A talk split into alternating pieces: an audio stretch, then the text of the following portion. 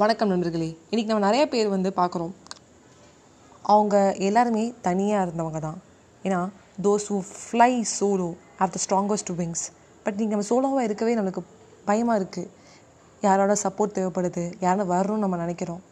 ஆனால் நம்ம என்னைக்கு தனியாக நடக்க ஆரம்பிக்கிறோமோ அந்த பாதை வந்து தப்பான பாதையோ இல்லை அந்த பாதை வந்து உங்களுக்கு சக்ஸஸை கொடுக்காம கூட போனாலும் அந்த பாதை உங்களுக்கு ஒரு பாடத்தை கற்றுக் கொடுக்கும். அதையும் தாண்டி ஒரு முக்கியமான விஷயம். இன்றைக்கி நம்ம நிறைய பேர் சேஃப்டி எதிர்பார்க்குறோம். இதில் இன்சூரன்ஸ் இருக்கா அஷூரன்ஸ் இருக்கா எனக்கு இது கிடைக்குமா அது கிடைக்குமா அப்படின்னு நம்ம கேட்குறோம் பட் நம்ம ட்ரையே பண்ண மாட்டோம். இது எப்படி நம்மளுக்கு சேஃப்டியாக எடுத்து பண்ணிக்கலாம்னு நினைக்கிறோம். பட் சேஃப்டிங்கிறது எப்போவுமே கிடைக்காது. நம்ம என்னைக்கு ரிஸ்க் எடுக்கிறோமோ அன்றைக்கி தான் நம்ம சக்ஸஸ் ஆகும் those who failed to take risk will not be a success so risk எடுங்க சக்ஸஸ் ஆகுங்க. இன்றைக்கி லைஃப்லேருந்து நான் கற்றுக்கிட்ட பாடம்னு கூட சொல்லலாம். ஏன்னா லைஃப்பில் நம்ம ரிஸ்க் எடுத்தோன்னா நம்ம எங்கேயோ போயிடுவோம். ஆப்ரஹாம் லிங்கன் ரிஸ்க் எடுத்தார். அவர் படித்தார் அவர் முன்னாடி வந்தார். ஒபாமா எடுத்திருக்காரு. நெல்சன் மண்டேலா ரிஸ்க் எடுத்திருக்காரு. காந்திஜி எடுத்திருக்காரு. நிறைய பேர் நம்ம எடுத்திருக்காங்க. ஏன் நம்ம அவ்வளோ தூரத்துக்கு போக தேவையில்ல? ஒரு சில பேர் இறங்கி ரிஸ்க் எடுத்தாங்கன்னா மட்டும்தான் அவங்களால இன்றைக்கி ஃபஸ்ட் வர முடியுது. ஃபார் எக்ஸாம்பிள் சொல்லணும் நம்ம ரித்தேஷ் தேஷ்முக்.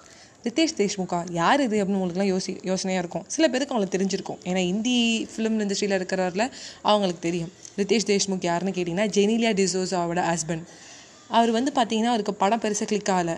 அவர் எங்கேன்னு பார்த்தா கூட எல்லாரும் என்ன சொல்லுவாங்கன்னா ஜெனிலியாவோட ஹஸ்பண்ட் தான் சொல்லுவாங்களே தவிர நீங்கள் தான் வந்து பெரிய ஆள் அப்படின்னு சொல்லிட்டு ஜெனிலியா கிட்ட போய் யாரும் சொல்ல மாட்டாங்க.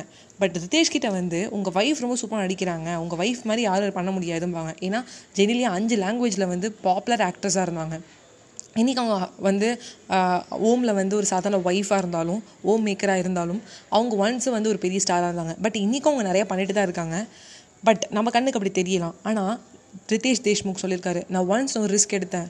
நான் ஹீரோவாக தான் நடிப்பேன்னு சொல்லி நடிச்சுட்டே இருந்தேன். எனக்கு எதுவும் பெருசாக படம் வந்து கிளிக்கே ஆகலை. நான் ரொம்ப வந்து ஃபெயிலாக ஆரம்பிச்சிட்டேன். பட் என்னோட ஒய்ஃப் ரொம்ப சூப்பராக ஆரம்பிச்சிட்டா. லைட்டாக ஜலசாகவும் இருந்துச்சு. பட் எங்கள் ரிலேஷன்ஷிப் கூட ப்ராப்ளம் வரல. நான் போய் வந்து ஜெனிலியா கிட்ட சொன்னேன். ஜெனிலியா என்னால் ரொம்ப முடியலன்னு. எனக்கு ஒரு டிப் அவள் கொடுத்தா. ஏக் வில்லன்னு ஒரு படம் வந்தது. அதில் சித்தார்த் மல்ஹோத்ரா தான் வந்து ஹீரோ அந்த படத்தில் நீங்கள் வில்லனாக பண்ணுங்கன்னா அந்த படத்தில் அவர் வில்லனாக பண்ணதுக்கப்புறம் அடுத்த நாலு படம் அவர் சேர்ந்து வந்தது.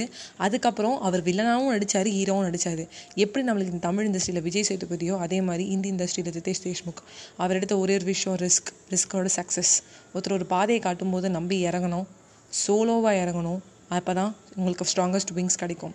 அதுக்கு இந்த ரெண்டு பேரோட லைஃப் ஒரு கப்பலோட லைஃப் ஒரு எக்ஸாம்பிளாக இருக்கும். By bye friends